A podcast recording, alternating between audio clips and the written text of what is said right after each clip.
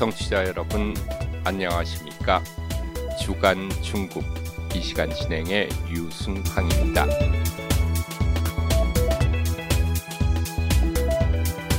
프랑스 기업 토탈 에너지가 지난달 말 중국에 LNG 6만 5천 톤을 판매하면서 달러 대신 인민폐로 대금을 받았습니다. 10여 년 전부터 추진한 인민폐 국제화가 드디어 유럽 기업의 지지를 얻었다고 중국 여론이 환호하고 있습니다. 비슷한 상황은 더 있습니다. 브라질 수출투자진흥공사는 지난달 말 브라질과 중국은 앞으로 해알화와 유엔화로 대규모 무역 및 금융 거래를 직접 수행할 것이라고 밝히면서 관련 비용 절감이 기대된다고 말했습니다. 이보다 앞서 러시아는 중국과 무역과 투자에 있어 자국 화폐인 루블화와 인민폐를 사용할 것이라고 밝혔고 사우디아라비아도 중국으로 수출하는 원유에 대해 인민폐 결제를 긍정적으로 논의하고 있습니다. 최근 인도네시아에서 개최한 아시안 재무장관과 중앙은행장 회의에서 달러, 유로, 일본 이엔화와 영국 파운드화를 배제한 자국 화폐를 사용하는 지역 화폐 교역과 지역 화폐 결산을 심도 깊게 토론한 것으로 알려졌습니다. 8월 남아프리카 공화국에서 개최할 브릭스 정상회의도 달러를 대체할 브릭스 화폐를 추진하겠다고 합니다. 위에 나열된 사례를 보면 중심에 모두 중국이 자리 잡고 있습니다. 첫 단추가 어떻게 잘못 끼워졌는지는 모르겠지만 화웨이가 포함된 600여 중국 기업이 제재를 받게 되자 중국이 미국 국채를 팔고 중국 인민폐 국제화를 추진하고 있어 미중 양국이 대결하는 양상을 보이고 있습니다. 인플레이션으로 고금리가 불가피하고 고금리가 다시 금융업에 충격을 주고 유동성을 회수하면 디플레이션을 야기할 수 있는 다급한 상황에서 국제사회는 협력이 무엇보다 더 필요합니다. 하지만 국제 정세는 다른 방향으로 달리고 있습니다. 주간 중국 이번 주에는 차잉원 대만 총통의 미국과 남미 방문, 이와 비교되는 마잉즈 대만 전 총통의 중국 방문, 중국 기업가 마윈의 귀국 이야기 등을 전해드리겠습니다.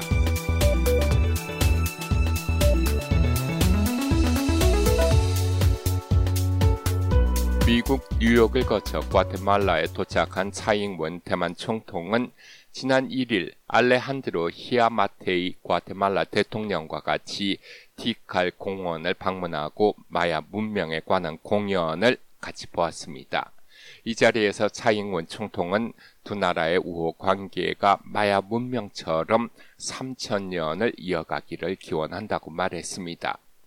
남미 국가인 과테말라와 베리츠 방문이 주 목적이지만 여론은 이번 일정을 위해 경유하는 미국 뉴욕과 LA 방문에 주목하고 있습니다. 뉴욕에 도착한 차잉원 총통은 맨하탄의 롯데 뉴욕 팰리스 호텔에서 행해진 만찬 연회에 초청됐지만 그는 차잉원 대만 총통 대신 아주 특별한 손님으로 소개되는 등 뉴욕 일정 모두 low-key, 즉 조용하게 눈에 띄지 않게 진행됐습니다. 같은 시간 성묘를 위해 중국을 방문한 마잉지우 전 총통은 연도 시민들의 열렬한 환영과 함께 중국 공산당 고위 간부의 영접을 받았습니다. 난징에서 손문의 묘인 중산링을 참배하고 난징 대학살 희생 동포 추념관을 방문한 데 이어 지난달 30일 우한에서 송타오 공산당 중앙 대만 판공실 주임 겸 공무원 대만 판공실 주임을 접견했습니다.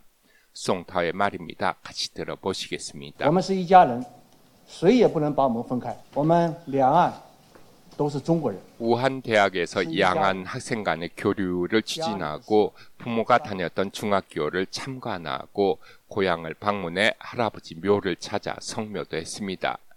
주목을 받는 것은 가는 곳마다 날짜 표시를 서기 대신 중화민국 몇 년으로 표기했고 거침없이 중화민국이라는 놓고와 자신이 총통을 역임했다는 사실을 이야기했습니다.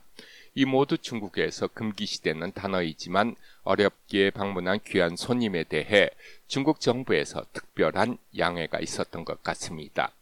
사잉원 현임 총통의 미국 방문은 그의 말대로 대만과 미국의 더없이 좋은 관계를 확인하고 미국의 힘을 통해 대만의 평화와 안정을 위한 발걸음이라면 마잉제의 중국 방문은 성묘를 통해 같은 핏줄, 같은 민족은 전쟁을 치를 만큼 원한이 없다는 것을 이야기하고 있습니다. 모두 다 혹시 이야기될 수 있는 대만 전쟁을 예방하기 위한 노력으로 볼 수 있습니다만 그들의 행보는 확연하게 다릅니다.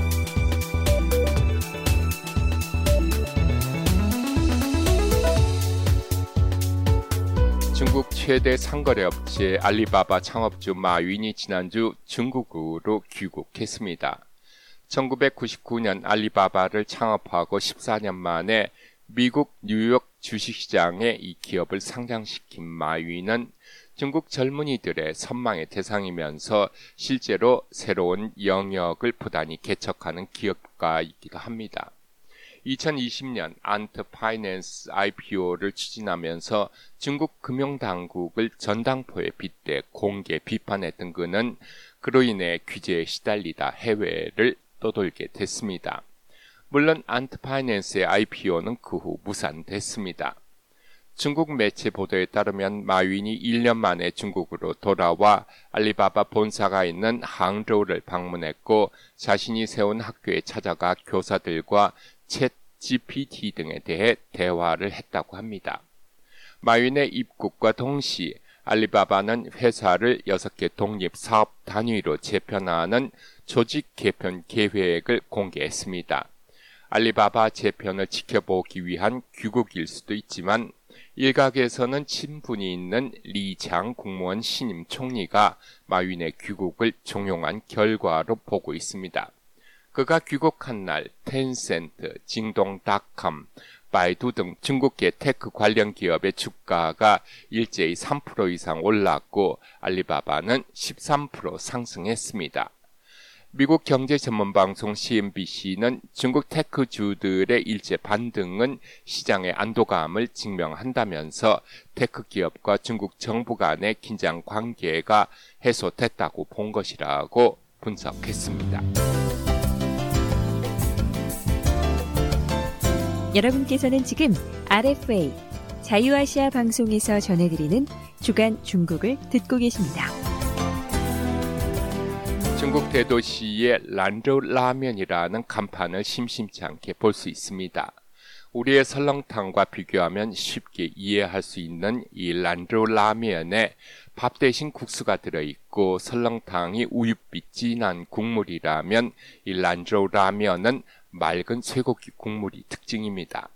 그리고 우리에게도 익숙한 손국수, 즉 손으로 밀가루를 반죽해서 손으로 뽑아낸 국수를 말아줍니다. 이를 중국어로 라면이라고 합니다. 란저우는 중국 서부 간수성의 성도로 란저우 라면이 도시명으로 유명해졌지만 실제 국수 가게를 운영하는 사람들은 칭하이성 화롱현 사람들입니다. 제주는 곰이 부리고 돈은 예매한 사람이 벌고 있다고 생각한 란저우 씨가 이 란저우 라면에 대해 입법을 추진하고 있습니다. 아직 확정되지 않았지만 이러이러한 조건에 맞는 경우만 란저우 라면 간판을 달게 하겠다는 겁니다. 법제화는 상업에 별반 영향을 주지 않을 것 같지만 땅이 넓고 인구가 많은 중국에 체인스토어, 즉 연쇄점이 생기고 브랜드의 상업 인지도가 높아질 경우 중국에서는 전부 돈이 될 수 있습니다. 이에 대해 위에 소개한 화롱현 사람들은 손으로 국수를 뽑는 것은 자신들이 개발한 것으로 란저라는 이름이 부르기 좋아 잠시 빌려 쓴 것이 잘못됐다면서 늦은 후회를 하고 있습니다. 참고로 손으로 국수를 뽑는 손국수는 위에 말씀드린 란저우 라면과 산동 부산 두 개 종류가 있는데 한국에 소개된 것은 후자로 1970년대까지 서울에서 짜장면으로 먹었던 기억이 있지만 이젠 찾아보기 힘듭니다.